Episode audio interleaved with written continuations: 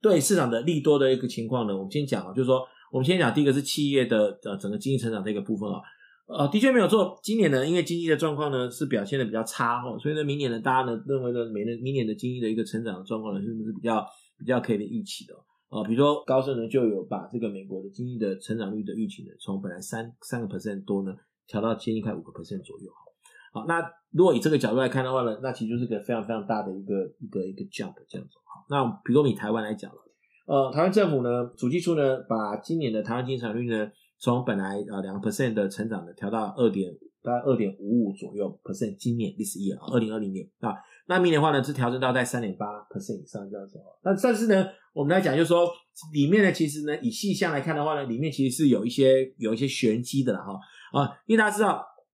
经济成长率呢基本上呢它是用 C 就是消费加上 I 就是企业投资加上 G。就是政府的投资哈，然后再加上 X 减 X 减就是 X 是出口，然后 M 是进口，所以基本上讲话，一个经济如果说好，你的消费很好，好，那其他部分都没有，都不是太 negative 的话，好，那你你有出口，而且从出口里面你出口多于你的进口，那你这个国家整体的财富就会增增长。那假如说你今天整个消费很差，比如说你的 C 大家都不不花钱。但是你的政府呢花了很多钱，比如说他去做很多的这个呃公共支出，那他基本上呢就会就会对经济有一个提升的一个效果。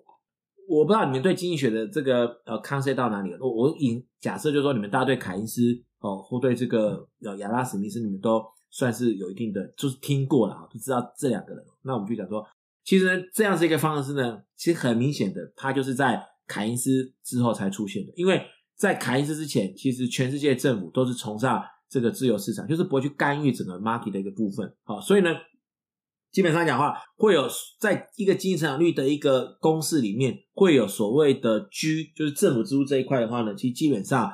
很明显的，它就是有这个政府干预经济的这样子一个精神在里面的一个概念，哦，才会有这样子一个方程式这样子。那以以台湾今年来讲的话呢，台湾今年整个经济成长率我们讲大概接近只要二点五个 percent 以上的成长率的话。主要是来自于什么呢？来自于其实实际上是来第一个来自于政府跟企业的投资增加。好，那其实这个我们其实上在过去我们就跟大家提过了。我记得今年五六月的时候，我们就跟大家提过说，我们发现台湾的紧急对策讯号灯里面有一个很重要的一个一个 signal，就是呢，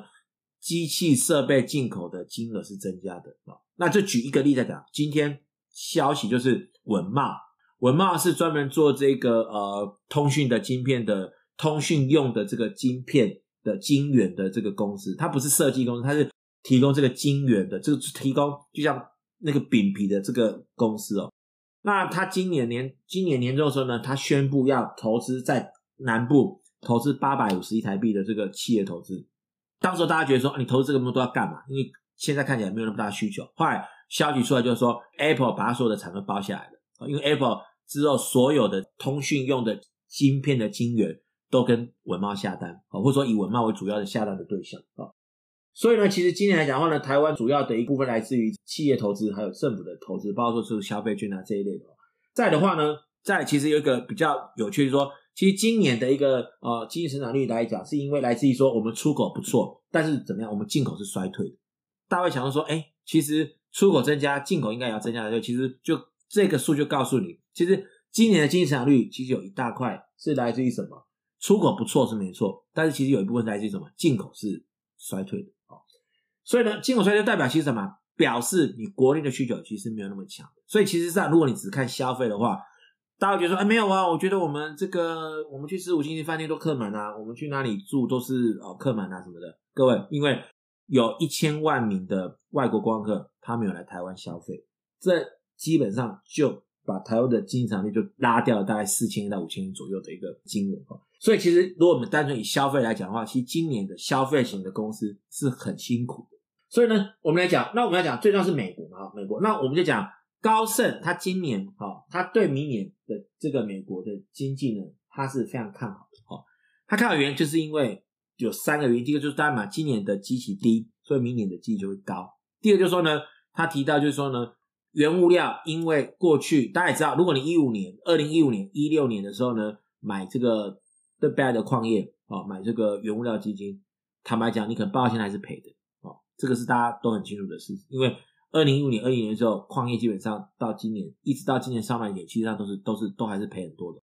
所以呢，你从厂商的角度来看，二零一五到二零一九年，其实呢，全世界的原物料的公司，又是矿业相关的公司呢，呃，金属基本金属相关的公司，他们其实上是没有什么做什么大的投资的。所以当这个需求上来的时候呢，其实他们其实是供给上是不来不及赶上需求的一个一个成长。所以呢，高盛就提到说，明年他认为明年有一个。持久性的原物料的牛市啊，啊，这是一个非常非常 positive 的一个一个看法，这样子。再的话，他认为呢，就是说呢，因为哈疫苗，他认为疫苗会有哦很有效的一个效果，啊，所以呢，他认为今年的美国标准普尔五百的美股的盈余啊，有机会成长到美股这个一百九十五块的水准，一百九十块的水准啊。那如果他用北比二十二倍去算，基本上。他传传出来的美国标准普尔五百明年的这个呃目标价呢，指数的目标价是定在它定在四千三哦哦四千三百点的一个位置。那大家知道，其实现在标普五百的点位呢，其实现在实际上大概只有三千，应该是三千六左右哦。所以呢，也就是说，换言之，他认为明年到到明年的这个时候呢，标普现在是三六六三哦，他预估哦，以每股盈余。以美国经济成长率，明年可以成长，可以超过将近五个 percent，哦，然后呢，原物料呢有一个很强硬的一个牛市，哈，然后因为投资不足哦，在呢疫苗的效果呢非常非常的有效的显著的情况下呢，他认为在美国这个呃疫苗这个美国的标普五百的英语成长到一一百九十五块美金啊，因为大家知道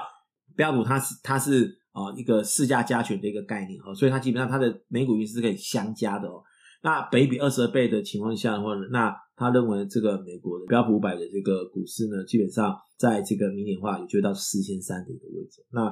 跟现在相比的话，他觉得就是大概有二十趴的一个成长空间，这样子哈。好，